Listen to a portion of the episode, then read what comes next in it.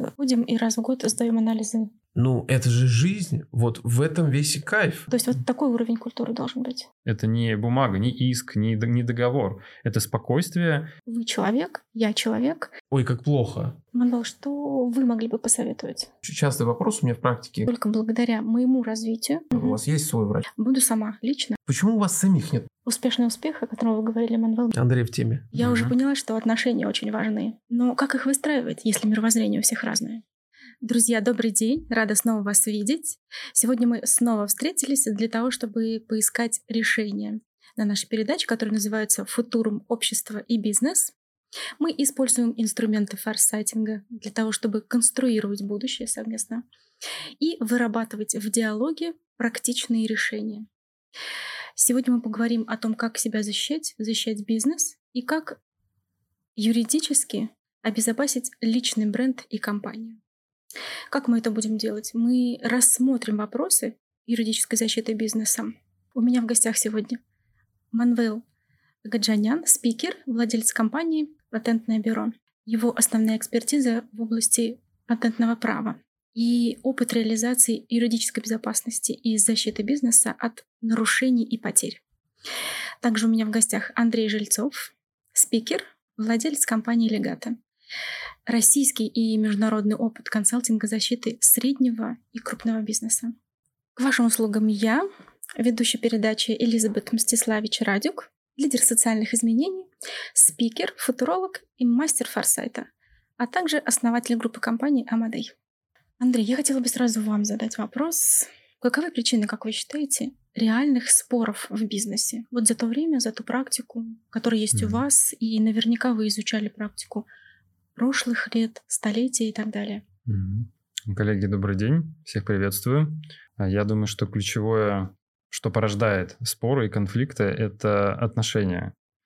А, Это не просто неверно выстроенный продукт или какая-то неправильно посчитанная модель или какие-то внешние условия, которые, конечно, могут быть. Но первое – это неправильно выстроенные отношения. А, Человек, который ведет бизнес, вступает в бизнес, с кем-то партнерится, нанимает подрядчиков, у него в голове есть свое понимание мировоззрения, как он видит а, эту схему и э, как он хочет строить эти отношения в долгосрок, э, в краткосрок, или он хочет просто разово вынуть денег и как бы ну, исчезнуть, условно говоря, и сам порождает этот конфликт. И сейчас мы видим, что в связи с тем, что многие люди открывают бизнес уже в очень э, молодом возрасте, то на рынок выходят э, бизнесмены, э, люди, с которыми вот ты должен напрямую заключать контракт очень разных мировоззрений и возрастов. Это одна из причин, мне кажется, того, что есть изначально уже на входе разные мировоззренческие позиции. То есть люди там в 90-е, 2000-е договаривались одним образом, сейчас другим образом. Это касается и юридической защиты бизнеса, потому что а, раньше, например, не было корпоративных договоров, никто их не подписывал не было каких-то еще элементов в какой-то судебной практике по защите бизнеса. И поэтому человек, который уже 40 лет в бизнесе, у него есть одни модели. Человек, который только сейчас пришел на рынок, у него абсолютно другое видение. И а, мне кажется, то, как люди определяют свои ценности и как он ведет бизнес, определяет а, его устойчивость. Я не беру как в расчет какие-то внешние факторы, поэтому а, партнерство, я имею в виду любое заключение договора, это ну, мини-партнерство, да, не только партнерство внутри бизнеса, зависит от а, ценностей, которые ты вкладываешь в свой продукт и насколько это хорошо выстроено. Поэтому я думаю, что, наверное, такая основная причина, то есть как человек воспринимает э, себя, в какой роли, как он видит в какой роли другого человека.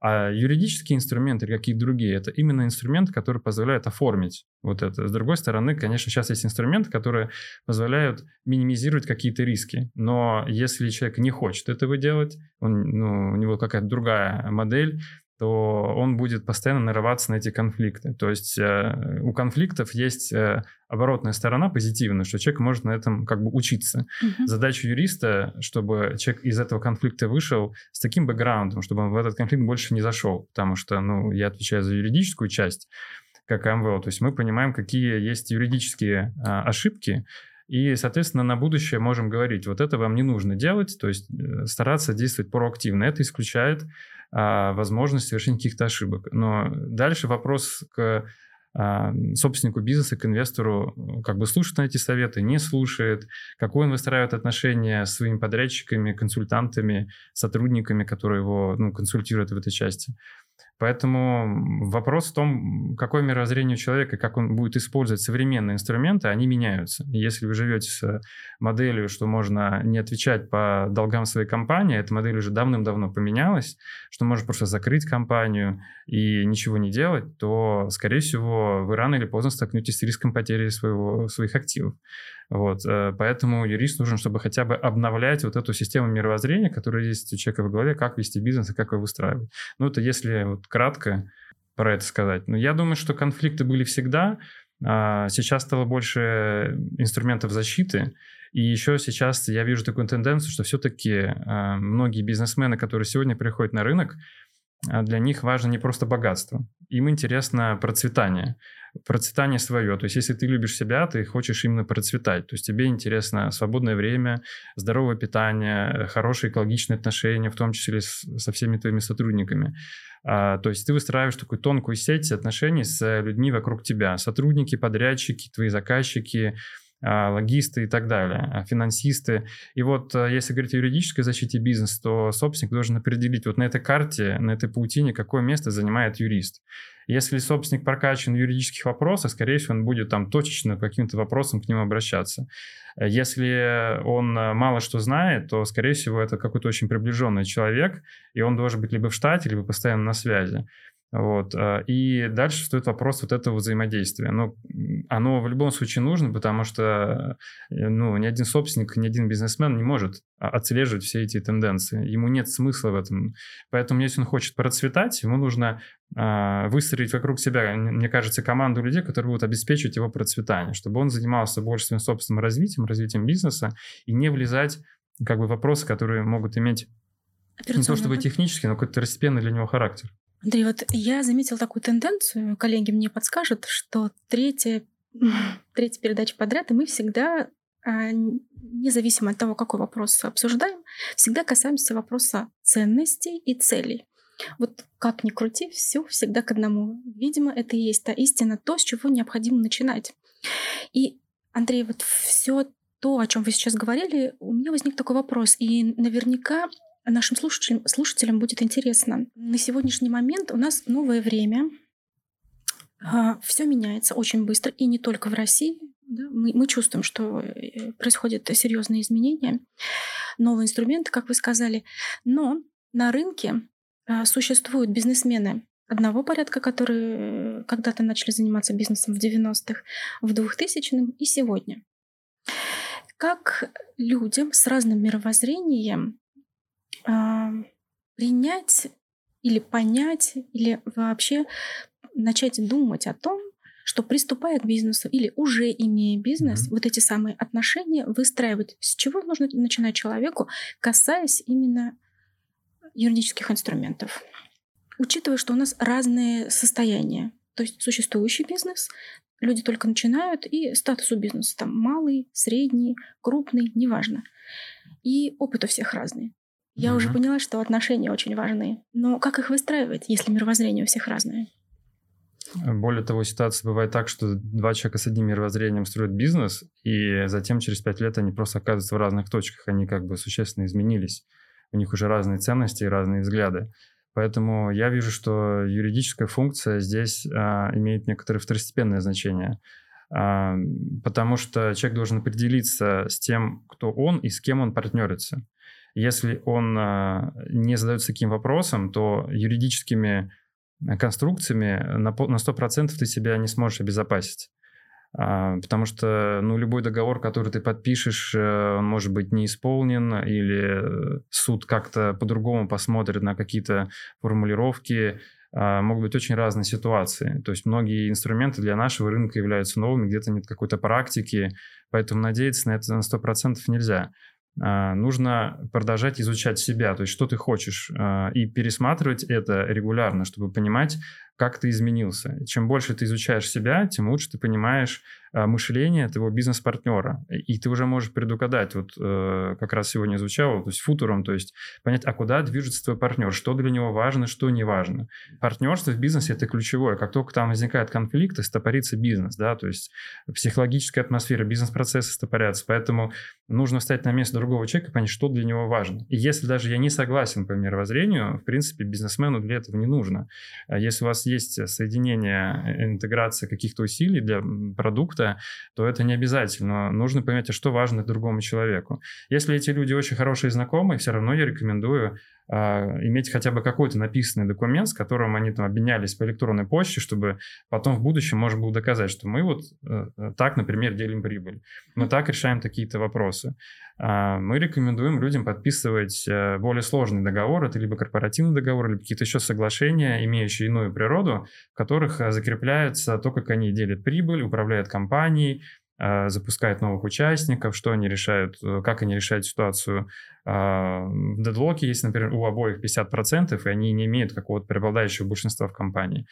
Это более формальный инструмент. И, э, ну, конечно, люди редко к нему прибегают, даже если подписали его, и слава богу, но он должен быть, чтобы люди понимали свою ответственность, потому что именно желание повести себя безответственно и а, как-то поступить а, иначе, например, там захотеть больше прибыли, ну то есть это же стандартная ситуация, из-за маленьких вопросов да. вот это все возникает, поэтому первое это понимание вот этих тонких психологических моментов, а, ролей, то есть кто за что отвечает. Вот мы вместе делаем, вот кто отвечает за маркетинг, кто отвечает за продукт. Вот должно быть очень четкое понимание на уровне а, ну, проговорения. То есть люди сели, обсудили, да, второй этап они это закрепили, а, и чем это более как бы скреплено юридическими документами, тем лучше. Каждый понимает, что если вот он это не делает, он нарывается на такой-то штраф потому что у человека есть такая природа, что он а, как бы думает о себе всегда лучше, чем есть на самом деле. И у другого бизнес-партнера точно так же.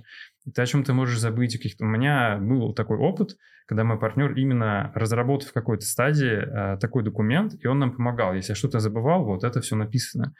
А, и для реальных как бы бизнес-партнеров это важно. Если отношения для людей не важны, тогда это только документами. Но нужно понимать, что на 100% вы это не закроете. Если у вас конфликт с другим человеком, он начнет использовать все средства, и в том числе юридические, то есть это потеря времени, а, потеря сил, потеря денег. Поэтому задача юристов в части защиты бизнеса – это внедрить как бы в голову бизнесмена идею, что необходимо проактивно действовать. То есть вот я занимаюсь судами в основном, и я могу выстроить примерное понимание, картинку, что будет, если вот это подпишете или это не подпишете, как вот суд на это посмотрит, какие есть риски, как, какую схему выбрать. И, как правило, мы предлагаем какие-то несколько альтернатив. И человек уже, исходя из своих отношений, понимает, так, ну, подписывайте мне корпоративный договор или не подписывать, подписывать брачный договор, такое же партнерство, да, либо не подписывать. Да, потому что вот эта ценностная сторона для многих людей сегодня является ну, как бы более важной, потому что они хотят разрушить отношения. Но нужно понять, что для нас это молодой рынок, то есть для нас почему-то а, там, вот эти договоры, они как бы могут иметь какое-то унизительное значение. На самом деле это просто защита человека, в том числе от него самого. Ты договорился, ты это закрепил. Если это нигде не проговорено, ты потом нигде не докажешь.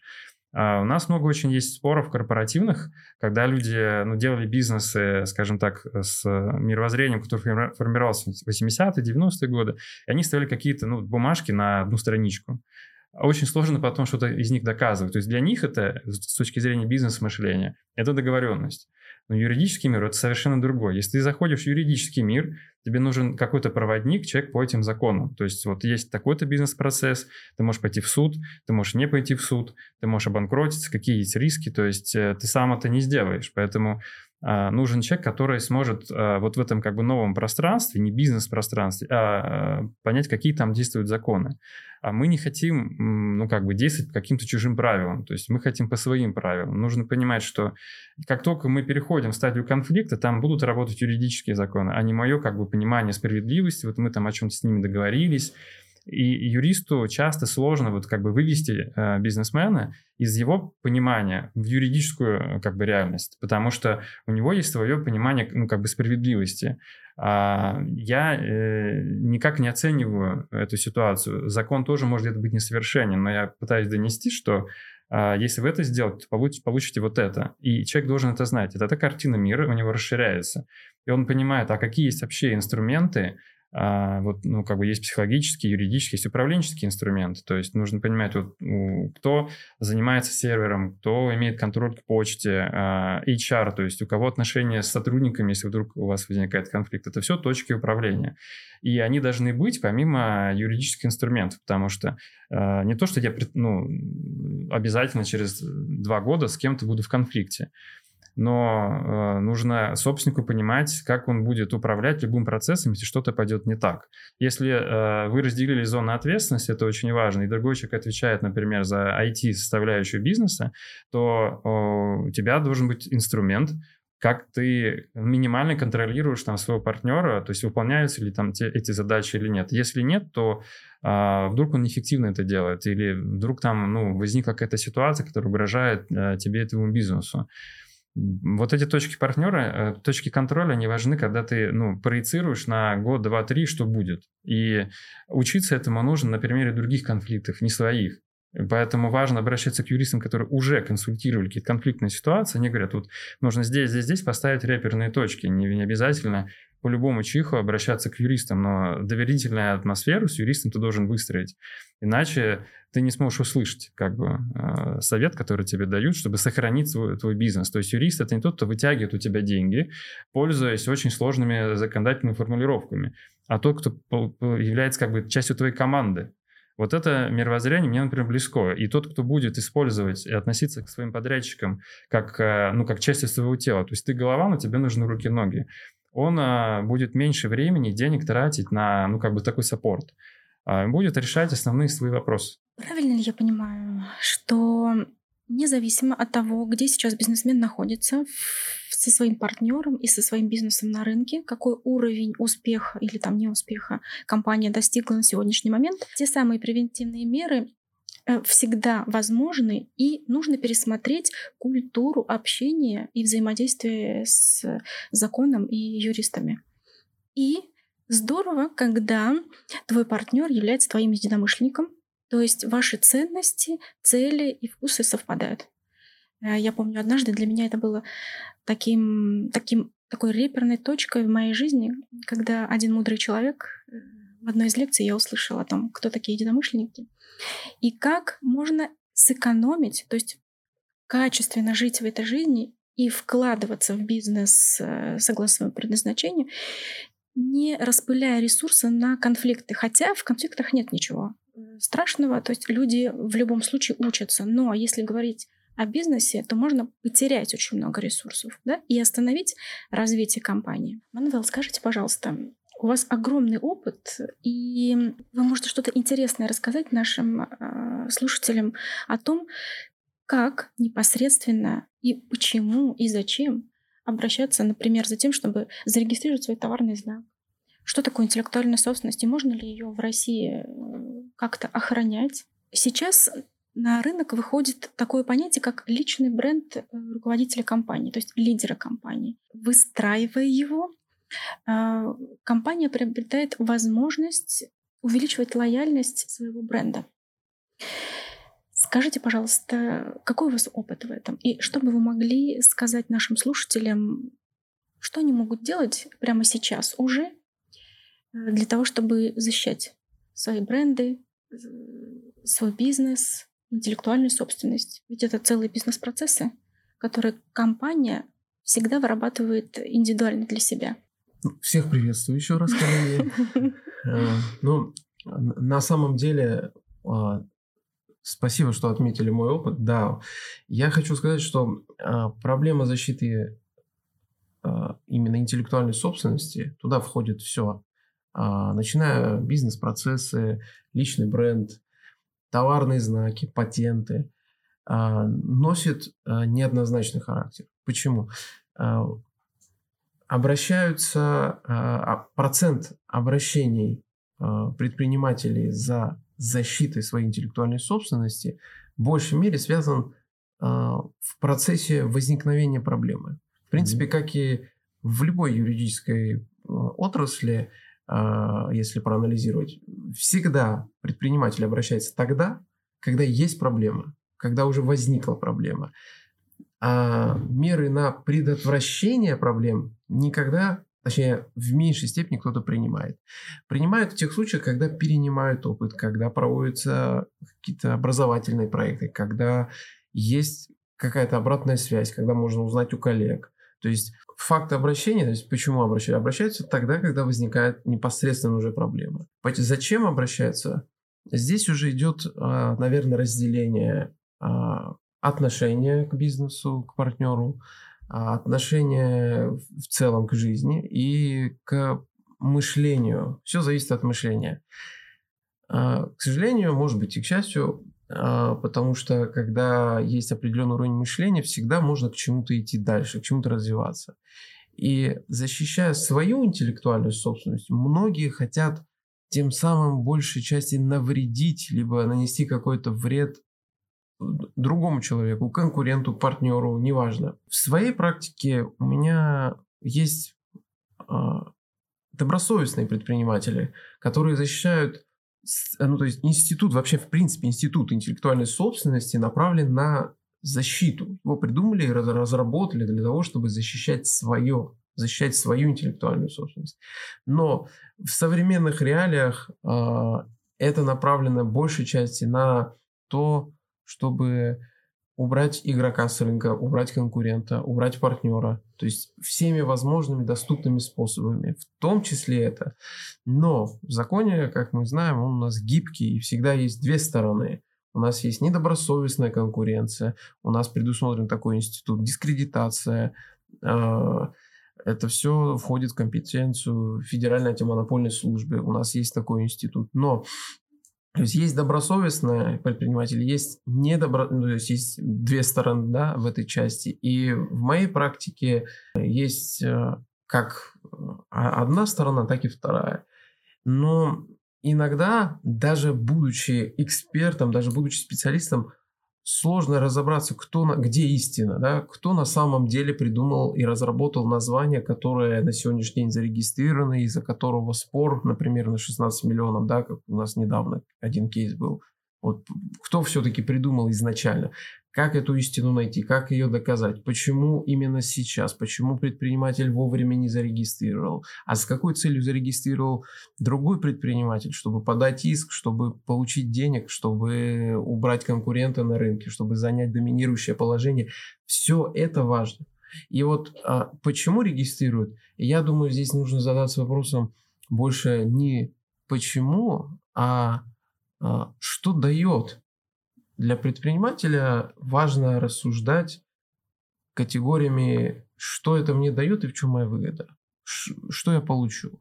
И вот э, правильно, правильно, наверное, отвечая на этот вопрос, а, ответить вопросом, да, что выгода у каждого своя, и каждый ее получает, исходя из своего мышления, отношения, мировоззрения и как он ведет свой бизнес прежде всего. Друзья, я полагаю, что мы должны предложить нашим слушателям повысить э, стандарты. Вы сейчас говорили, Манвел, о том, что в основном прибегают к защите интеллектуальной собственности в моменты, когда уже все произошло. Уже идет конфликт, и э, в этот момент э, идет война и все ресурсы сливаются не на развитие бизнеса и служение да, через предназначение, то, для чего вообще бизнес создавался, а на то, чтобы выяснять отношения. Я предлагаю повысить стандарты этого процесса и культуры ведения бизнеса, по крайней мере, в Российской Федерации. Что необходимо делать, а, как вести себя а, предпринимателю, если он только вступает на этот путь, или он уже какое-то время там находится и оформляет, приступает к процессу оформления интеллектуальной собственности. О чем он должен думать, э, как выбирать партнера, что в первую очередь регистрировать. Это же длительный процесс, емкий, объемный. Сюда, мне кажется, входит и утечка коммерческой э, тайны и так далее, да? Данные сейчас очень серьезно собираются. Все понимают, что если мы не собираем данные, то мы не управляем бизнесом. А это интеллектуальная собственность. Мы с партнерами работаем, у нас есть э, конкуренты в том числе. Как быть в этой ситуации для того, чтобы не опускаться до уровня выяснения отношений, а ведения бизнеса? Причем на высоком культурном. Я, наверное, Нет. поделюсь самым свежим кейсом, который у меня был буквально вчера вечером, когда я э, отдыхал, и мне позвонил мой очень, мой постоянный, скажем так, доверитель. Ситуация такая. Два предпринимателя, один из них наш клиент. Конкурент этого предпринимателя за, за, пытался зарегистрировать его торговую марку, но ему отказали. Теперь наш клиент э, хочет сделать то же самое, но теперь у него есть инсайдерская информация, потому что, ну, видимо, либо у него есть свой сотрудник в этой компании, у него есть инсайдерская информация, что разрабатывается какой-то новый логотип, есть э, предпосылки для ребрендинга, возможно. И он хочет сделать то же самое. Но только в этот раз он хочет действительно его зарегистрировать. Не ради того, чтобы что-то получить, добиться, а на вопрос, что это тебе даст, а, ответ такой, ну это же конкурент. То есть по такой логике нужно просто регистрировать все товарные знаки своих конкурентов, ну по идее. К моему, естественно, подходу ведения бизнеса, естественно, я от такой идеи отговорил, потому что если они разработали его, то они докажут, что они действительно авторы, и состав недобросовестной конкуренции на лицо будет. Естественно, я не стал э, рекомендовать. Но это не останавливает. Это не останавливает. Это, это первый потому что когда э, есть э, понимание, что за это грозит всего лишь штраф в размере 14 тысяч рублей, это, это, ну, это даже стимул какой-то, наверное, не знаю. Ну, то есть, э, с чего начать и как делать? Э, здесь, наверное, правильно для начала вообще поня- э, понять, что вообще у вас есть из интеллектуальной собственности в целом, да? Так. Начиная угу. от сайта, да, доменное имя – это название. Доменное имя, мало того, что вы купили, зарегистрировали, это ничего не дает. Логотип, ваше фирменное название, а, название ООО, а, даже содержание вашего сайта, бизнес-процесса – это авторские права. Если это какой-то уникальный э, способ или то есть если это направлено на достижение какого-то результата технического, то это уже и патент, mm-hmm. да. То есть здесь возможны а, различные э, варианты. Для этого нужно сначала ну, проанализировать, что у вас есть. А, начиная от личного бренда, да, то есть вашего имени, да, это все является интеллектуальной собственностью. Частый вопрос у меня в практике, а вот у вас есть патентное бюро, а почему у вас самих нет товарных знаков собственных? И где-то несколько лет назад мы об этом тоже задумались. А, и мы начали регистрировать все, что у нас есть абсолютно. А, естественно, мы не преследовали цель а, для того, чтобы предъявить кому-то претензию, получить какую-то денежную выгоду. То есть мы хотели именно защитить свое. Наверное, это вопрос случая или вопрос э, каких-то там звезды на небе, может, сошлись. Э, мы нашли в этом году сайт с э, моей фамилией, какого-то эксперта, который продает курсы, консультации. Ну, не в юридической плоскости, но это консультации. В целом это один а, класс, одна категория, один род услуг. Один род услуг. И э, домен, который зарегистрирован, мы забрали благодаря этому товарному, благодаря наличию товарного знака, который мы зарегистрировали просто несколько лет назад для своей личной безопасности. Хотя у людей, если вбивать, например, если мы говорим про личный бренд, про развитие, они могут вбивать запросто твою фамилию в интернете, и первая эта ссылка, она, она будет э, говорить о no-name спикере, который, э, благодаря, точнее, из-за которого вводится в заблуждение твой потенциальный клиент, твой потенциальный слушатель, твой, то есть твой потенциальный партнер, то есть кто угодно может вбить эту в твою фамилию в Яндексе, в Гугле, выйдет эта ссылка, и ты ничего не сможешь сделать без товарного знака. Поэтому первым делом нужно проанализировать, что у вас есть. Мы посмотрели, что у нас есть, и начали все регистрировать. Естественно, пока еще не все, но в целом нужно все абсолютно. У предпринимателя возникает два вопроса. Что это мне дает, зачем это мне делать? Конечно, в эту секунду вам это ничего не дает. И самое главное заблуждение то, что многие приравнивают а, действия по там, даже регистрации, да, к расходам, затратам, расходам, потерям или еще что-то.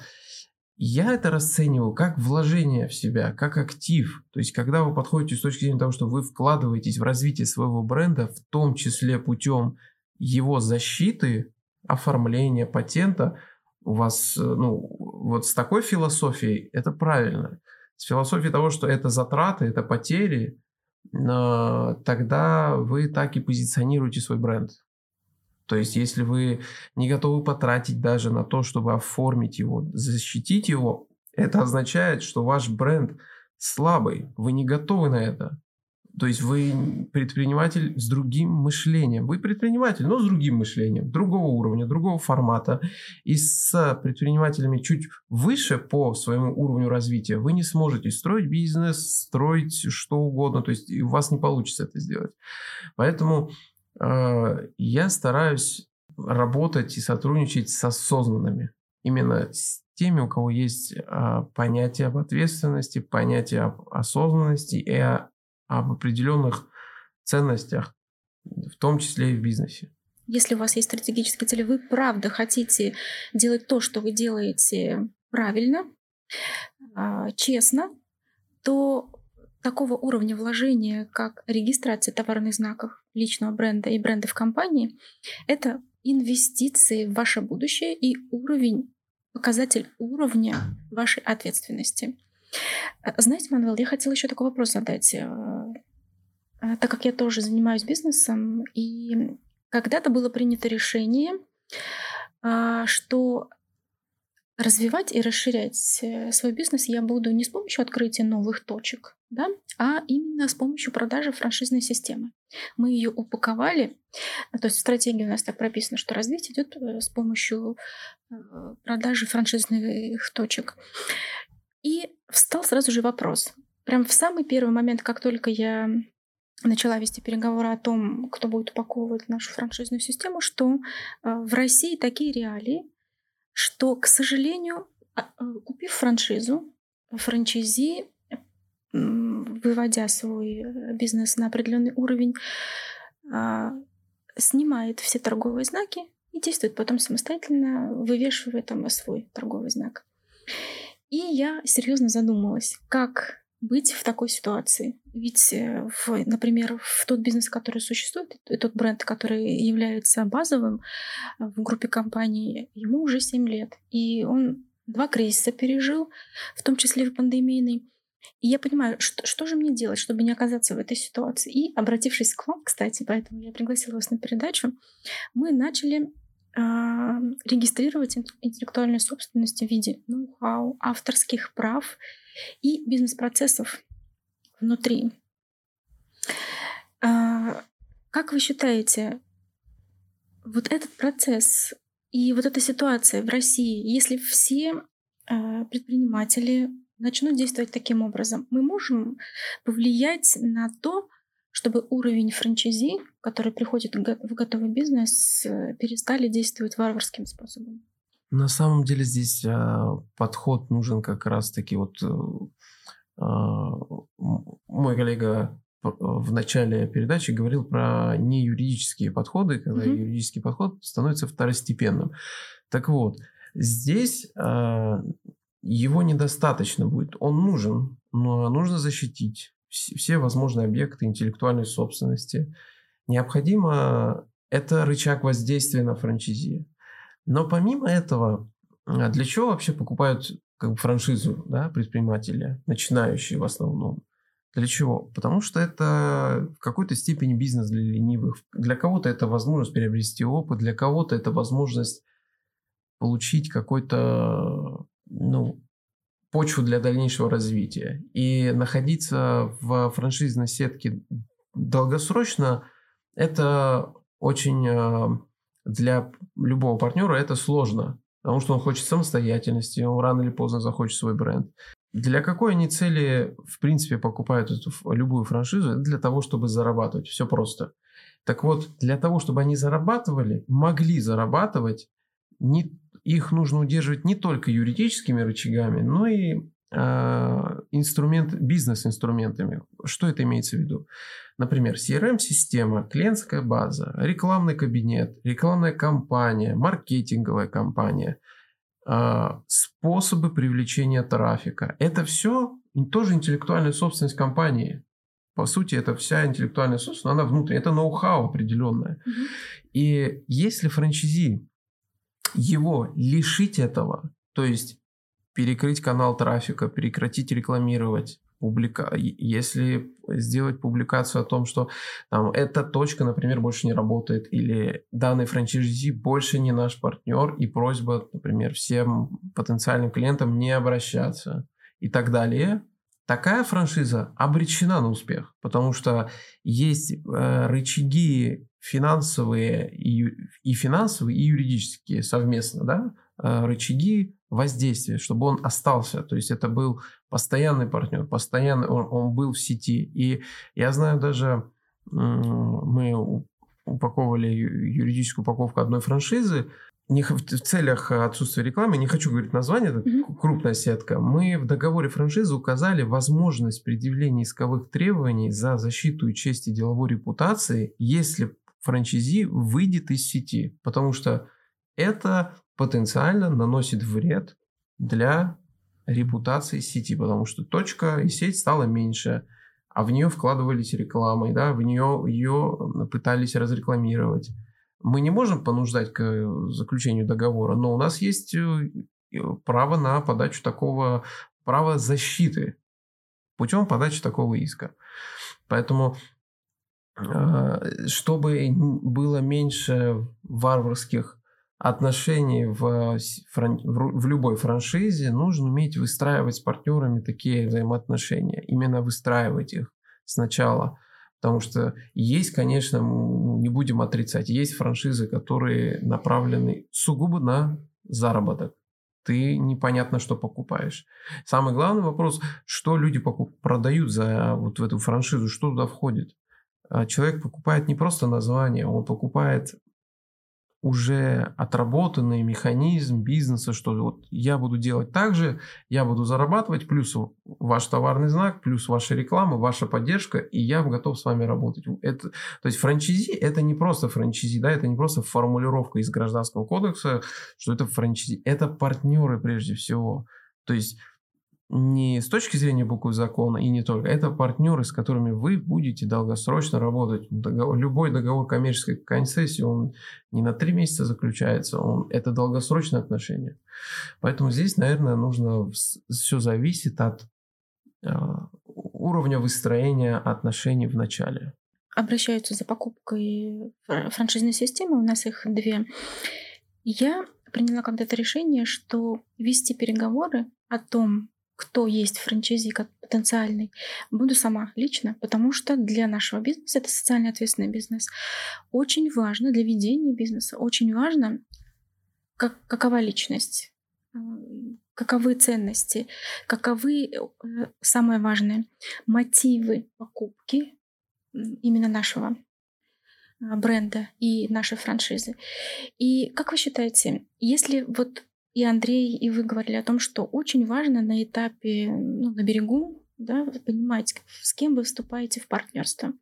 То есть, так как мы поняли, что франчайзи это тот же самый партнер, э, который приобретает возможность работающей бизнес-модели через технологии, торговые знаки, ноу-хау и так далее, а, сразу же вести успешный бизнес, да, если он все будет правильно делать.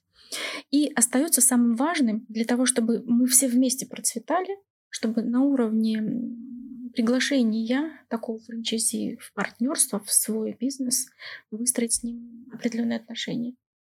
И вот, как вы думаете, такой способ выбора, проявления вот э, понимания, на каком уровне осознанность, э, уровень культуры да, потенциального партнера позволил бы наверное, процентов на 90 исключить э, конфликтные ситуации и вот этот варварский способ ведения бизнеса.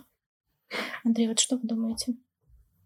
Я думаю, что скорее нет, потому что вообще другой человек, ваш бизнес-партнер, он а, не обязан соответствовать каким-то нашим ценностям, или даже если, например, он, а, ну, условно говоря, на том же уровне культуры, а, как и вы, он может в какой-то момент э, пойти другим путем абсолютно. То есть нельзя никого заставить развиваться в этом плане.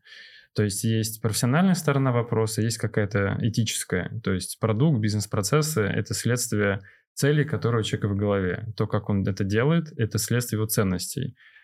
А, и понятно, что очень важно и правильно личностно общаться, чтобы понимать, с кем будут выстраиваться отношения. То есть понятно, что потом менеджер будет с другим менеджером общаться, но от собственника идет вот эта правовая культура, бизнес-процессы, весь менеджмент и удобство и легкость определяется тем, как человек себе видит этот продукт, этот, с какими целями, с какой мотивацией он заходит туда. Поэтому важны инструменты. Юридические инструменты, вот как Амвел говорил, финансовые, управленческие инструменты. То есть если я развиваю свой продукт, и я говорю, что от развития моего продукта франшиза тоже будет выгоднее, то, естественно, ему будет выгоднее, наверное, а, сидеть в этой системе и не нарушать договоры, потому что ну, часто в договорах прописывают очень мощные штрафы за то, что человек начинает под другим брендом продавать то же самое или делать то же самое. Для кого-то это реально э, серьезный стимул. Но в любом случае э, при партнерстве необходимо проверить, а что вообще есть у этого человека. То есть если я какие-то а, колышки вбиваю, при нарушении вот будут какие-то последствия, там, взыскиваю штрафы, я должен понять имущественную сторону этого человека. А, есть ли у меня какие-то активы, могу ли я на них рассчитывать, с чего я буду это взыскивать, а, может быть, придумать какое-то поручительство, какие-то еще схемы, при которых этот человек понимал, что я смогу дотянуться до реального имущества. Потому что ну, все входят в схемы, пытаются себя максимально обезопасить, а, компаниями, на которых нет ничего, или у человека, у которого нет никаких активов, это, конечно, невыгодно, если ты прописал крупные штрафы, но он их не сможет исполнять. Смысл идти в суд и ну, тратить на это время. Какое-то значение это будет иметь, э, но поэтому я бы перечень вот этих э, инструментов расширил бы еще до максимально комплексной там, проверки имущественного состояния и попытки договориться о том, а вообще как ты гарантируешь, э, поскольку здесь есть реально очень высокий риск у того, кто дает франшизу, соблюдение этих договорных условий. А, ну и плюс самому развивать свой продукт, это, наверное, зависит от франшизы, чтобы ему было выгодно оставаться в этой системе. И, конечно, очень большое значение имеет личностное общение и поддержание этого общения, но оно не гарантирует там, я думаю, не на 80, не на 90 процентов, что обязательства будут исполняться.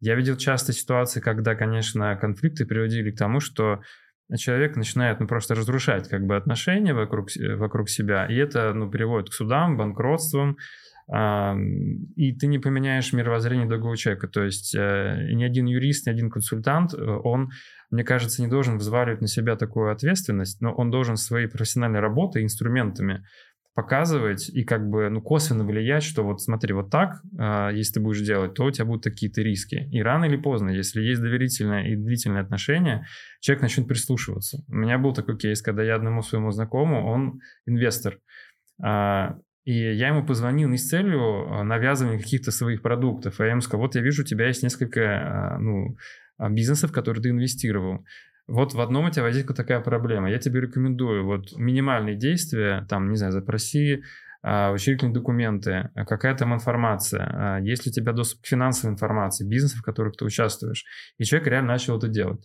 А, и у него культура очень высокая, то есть он на этом сэкономил очень много времени, сам стал более грамотным в этом вопросе, потому что ну, бизнесы часто состоят из нескольких людей, и там крупная франшизная сеть тоже, это много очень разных людей, с ними со всеми вот так вот общаться сложно. Но это значит, что если есть личностные отношения, то, значит, должен быть какой-то план выстраивания отношений с этими людьми. То есть график встреч, какие-то созвоны, где можно понять, а человек, э, ну, чего он хочет. Вот прошел год, например, да, у него пьют какое-то желание.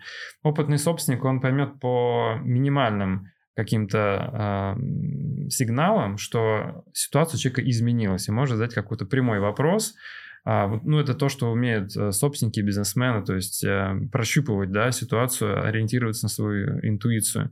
и, возможно, уже, ну, какие-то доп. гарантии запросить, понимая, что, ну, конфликт, скорее всего, будет просто неизбежен. Либо выходить из этой ситуации, почему нет, то есть, может быть, расторгать договор, это будет проще и, ну, как бы честнее, условно говоря, но это нужно обладать определенной внутренней силой, чтобы, ну, как бы поставить на чашу весов деньги и, не знаю, какой-то свой комфорт и перспективы, и отказаться от какой-то суммы денег. Если честно, даже не думала об этом. Но у меня все-таки вопрос остается. Я понимаю, что нельзя залезть в голову никакому человеку, вообще в этом нет необходимости. У каждого свой путь. Но если э, рядом с тобой не единомышленник, как же тогда идти в долгую по этому пути? Или это индивидуально нужно рассматривать на каждом, для каждого бизнеса? Где-то это важно, а где-то это не важно. Я вот поразмышляю на эту тему. Анвала, что вы скажете на этот счет? Достаточно ли вот всего того, что партнер будет твоим единомышленником? И вот все, что необходимо, защищено и зарегистрировано. А, я думаю, что здесь даже не думаю, я уверен, что любое партнерство строится не на том, как вы одинаково думаете или не думаете вы. Вы можете думать вообще абсолютно по-разному. А, но должно быть какое-то, наверное, дополнение больше. И партнерство будет развиваться и развиваться сам бизнес только на энергии, больше ни на чем. Могут быть э, исполнители, может, могут быть умные люди в команде, могут быть люди с десятимя высшими образованиями, могут, может быть там армия юристов. Но если нету этой энергии между партнерами, это означает, что они на энергии могут, они могут привлечь инвестиции на суммы, о которой даже мечтать не могли. Они могут привлечь партнеров, о которых знать не знали. Но если это просто единомышленники, которые считают, что можно делать лишь, э, ну, как бы, то есть они могут рассуждать только тем, что надо работать, нужно, у нас есть общий интерес, у нас еще общие ценности, мы читаем одну книгу, там смотрим одно, одно и то же кино, например, а, входим в один и тот же магазин, этого достаточно? Нет. А любое партнерство построено только на энергии. Только на энергии можно двигаться вперед, когда есть а, первая а, возможность слышать друг друга. Как бы это банально ни звучало, сначала все люди, а потом уже как бы предприниматели и так далее. Уже у каждого свое призвание, у каждого есть своя конкретная в этой жизни глобальная цель, там, миссия. Ну вот, что суждено человеку сделать, да? Ну вот, мне суждено зарегистрировать, например, все товарные знаки вот в, в России, не только. Пока я этого не сделаю, видимо, я не успокоюсь, например. И здесь, наверное, нужно исходить не столько из единомышленников, а, а из энергии. И еще такой важный момент, когда вот вы говорили, что проходит собеседование с любым лицом, mm-hmm. который хочет купить франшизу, с ним беседуют. А, крупные международные бренды, которые хотят продать а, возможность а, под своим именем реализовывать что-то, всегда проводят беседу и отказывают многим.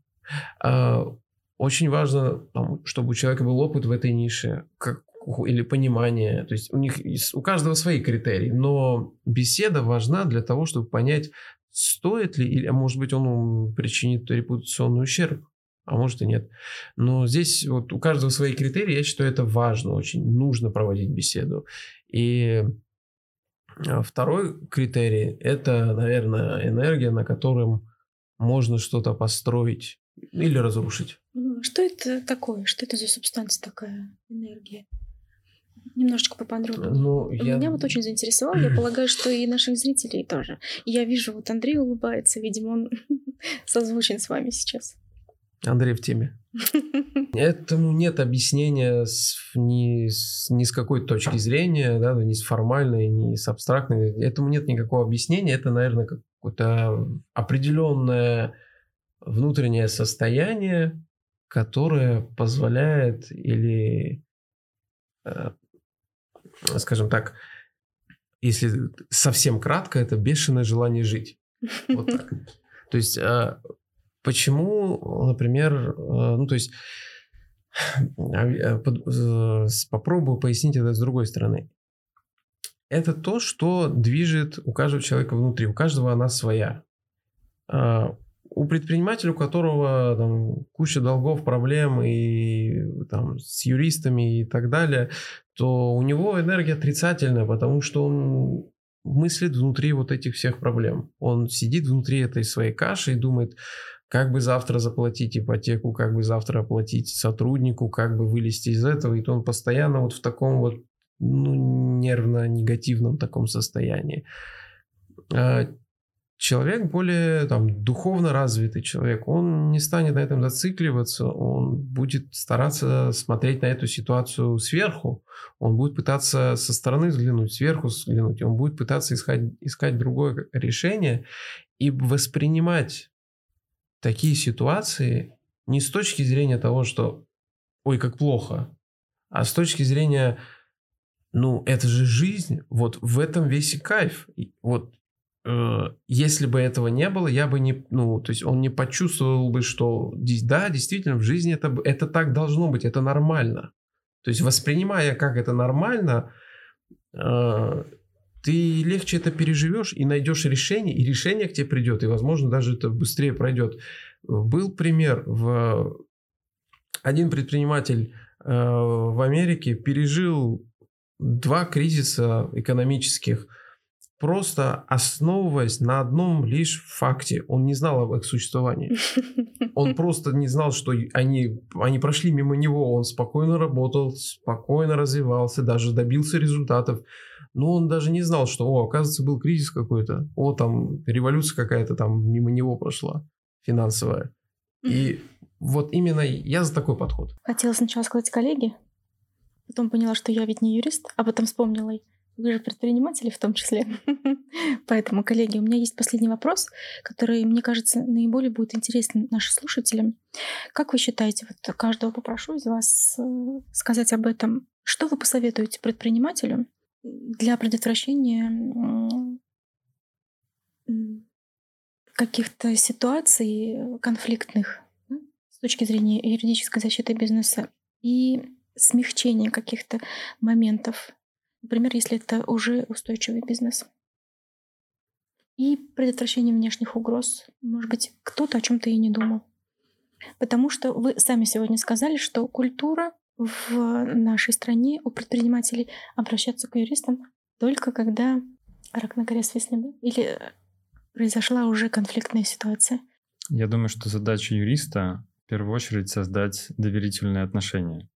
То есть, если ты от этого клиента не отказываешься, то есть ты готов с ним работать, на каком бы уровне э, ценности он находился, значит, ты взял на себя ответственность решить его вопрос. И если тебе интересно, реально интересно работать с этим клиентом, не потому, что ты в зависимости от клиентов по-разному выполняешь услугу. Нет, ты услугу должен одинаково профессионально выполнять но тот человек, который готов к сотрудничеству, тот твой клиент, то есть бизнесмен или руководитель какого-то направления или инвестор, а, возникнет нормальное, естественное желание помочь его бизнесу. Вот это мой судебный опыт говорит о том, что это наиболее как бы интересная тема, потому что она бесконфликтная. Ты можешь здесь что-то создавать и быть участником вот того, что создает твой клиент. И что важно другой стороне понимать, очень хорошо свои бизнес-процессы. Если это инвестор, который вообще не участвует в управлении компанией, то какие у него точки соприкосновения, как он контролирует свою инвестицию, что он делает, какие у него есть коммуникации? И так далее. Если это э, собственник компании, то что у него происходит внутри компании, потому что это тоже предмет юридического сопровождения, с подрядчиками, заказчиками, то есть самые ключевые вещи он должен четко знать. Есть здесь риск, вот здесь риск, вот здесь риск, как я его минимизирую. Понятно, что если вы работаете на авансе и поставляете какой-то товар, у вас вообще рисков нет. То есть вы не отгружаете, пока вам ничего не заплатили. Но ваш контрагент может обанкротиться, например, и потребовать э, кредитора через банкротство деньги обратно. То есть, соответственно, вы должны учитывать некоторые банкротные риски, которые вообще в голову не приходят собственникам, и рассматривать все как минимум крупные сделки на предмет того, что твой контрагент может упасть в банкротство и через три года начать что-то оспаривать.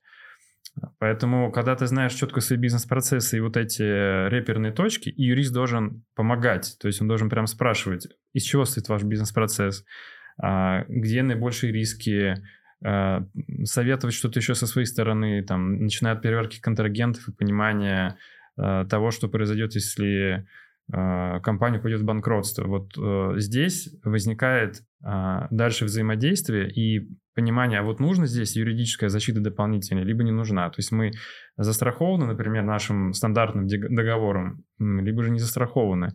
Или что мне нужно заключить еще дополнительно к этому. То есть нужно реально вникать, а, иметь некое бизнес-мышление. Потому что юрист он должен помогать э, развивать этот бизнес. Именно, именно развивать. То есть через защиту вот, именно это инвестиция. То есть ты сейчас инвестируешь свои, свои деньги, время, чтобы твои процессы шли лучше. Конфликты будут всегда. То есть какую-то вещь ты не сможешь учесть, а что-то прилетело из внешней среды. Ну, то есть, если мы не говорим о каких-то там геополитических природных катастрофах, то чем лучше ты каждый этап процесса просчитал и раз, возможные варианты, тем больше ты защищен. И дальше это вопрос баланса. Потому что, ну, не должно быть паранойи, что у тебя по каждому вопросу, имея как-то очень сложный договор, у тебя бизнес работает, то есть тебе нужно просто что-то подкручивать и быть просто на связи с юристом. Что там вот нового есть, да, вот расскажи мне о каких новых вещах. Меня практически никто не спрашивает об этом. То есть, да, когда приходит проблема или ситуация, но есть клиенты, которым я сам звоню и говорю, вот тут э, произошло такое-то изменение, там практика поменялась, вам нужно вот это, скорее всего, проверить.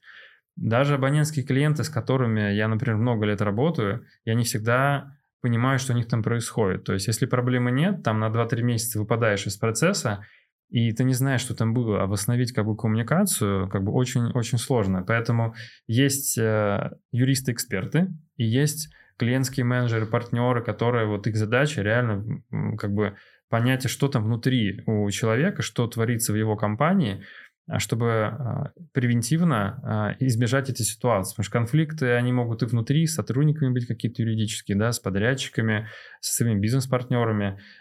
Все это можно минимизировать юридическим, тогда человеку спокойнее. То есть, по сути, юридический продукт, в моем понимании, это не документ, это не бумага, не иск, не, не договор. Это спокойствие человека, который к тебе пришел. То есть, у него есть проблема.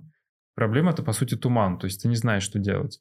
А задача юриста перевести это в задачу. То есть нарисовать там 2-3 экшен-плана и сказать, какие есть риски в зависимости от этого. Дальше собственник выбирает, это его ответственность, а, какой вариант он выберет. И мы пойдем по тому варианту, который выберет клиент. И тогда ему спокойнее, увереннее понимать, что он уже сам как бы контролирует эту ситуацию. Даже если с него там взыщут, он уже понимает, когда взыщут, какие есть риски, какие есть возможности, если он, например, заранее что-то не предусмотрел. То есть он эти потери уже, ну, как бы появляется элемент управления.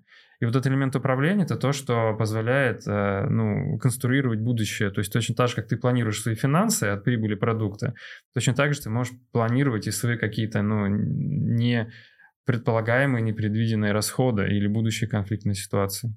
Это как раз и есть часть э, того, как э, тренировать свое бизнес-мышление, да? Правильно я понимаю, что обращение компании, ну не только компании, к специалистам юридической практики необходимо так же, как мы ходим и раз в год сдаем анализы да, и понимаем, какое у нас здоровье. Да. То есть вот такой уровень культуры должен быть. Мандал, что вы могли бы посоветовать? Я на самом деле хотел, наверное, два главных таких советов а, за годы практики, наверняка и э, коллега меня поддержит. Не каждый предприниматель, то есть клиент, а, говорит правду своему юристу. Наверняка бывало или бывает такое по, по объективным причинам. И здесь э, в этом контексте это как, э, скажем, это то же самое, как и ваш личный врач, да, mm-hmm. у вас есть свой врач, у вас должен быть и свой личный юрист в этой части. Второй момент, а, предотвращение а, рождается, ну, то есть, если вглубь проблемы, в корень проблемы, это окружение. И, наверное, нужно развивать свое окружение, в котором есть личный юрист, личный врач, там, личный помощник, помощник, ассистент и так далее. Именно в этом окружении вы сможете и юриста найти, и помощь найти, и вам посоветуют, что нужно обращаться. То есть я думаю, ключевое это э, окружение, которое помогает формировать этот мышление, раз, эко, экосистема определенная. Mm-hmm. В какой вы экосистеме? Если вы одиночка, в принципе, по жизни, то как бы здесь сложно очень что-то посоветовать, как ему, как, как сделать, да. Если у вас есть какое-то сообщество, бизнес-сообщество, окружение, вот в рамках этого, этой коммуникации, вот у нас втроем тоже есть определенная экосистема уже, да, то есть у нас есть определенное уже понимание в этом плане. И когда это есть у большинства, то тогда вы развиваетесь и, при, и можете предотвратить что-то, потому что у вас приходит осознание, приходит понимание. То есть э, здесь нужно, наверное, вглубь, в корень проблемы смотреть еще больше. Знаете, что меня радует больше всего, что я полагаю, что можно сделать вывод о том, независимо от того, вот мы сейчас говорим о бизнесе, да, юридической защите бизнеса, но жизнь человека состоит из нескольких сфер. И это большая ошибка, когда человек выбирает только одну сферу и ее развивает. И вы как раз, Манвал, сейчас об этом сказали, что должна быть экосистема. Все сферы жизни у человека должны быть на нужном уровне для того, чтобы человек жил качественной жизнью. И меня очень радует, что мы говорим о культуре и о том, что если мы хотим оставаться человеком, если мы хотим строить долгосрочный бизнес, то вот это бизнес-мышление — как раз нужно развивать таким образом. То есть повышать, э, выстраивать те же самые взаимоотношения, да, ту самую атмосферу вокруг себя, внутри компании, в своей семье, с друзьями, ну, все, что входит в жизнь человека. И что мы не рассматриваем проблему как-то однобоко. И что бы мы ни говорили, какие бы инструменты бизнеса мы не рассматривали, мы всегда говорим о том, что вы человек, я человек, у меня есть взаимоотношения, и только благодаря моему развитию каждодневному, выстраиванию экологичных отношений, успешный успех, о котором вы говорили, Манвел, будет виден и доступен человеку. Друзья, благодарю вас за то, что вы пришли сегодня. Друзья, читайте в инфобоксе выводы, решения по теме, познакомиться с нашими спикерами и послушать нашу передачу в аудио. А свою передачу я хотела бы закончить по обыкновению. Все возможно, а на невозможное нужно чуть больше времени. До свидания, до встречи. Мы встречаемся каждую первую пятницу в 15.00 каждого месяца.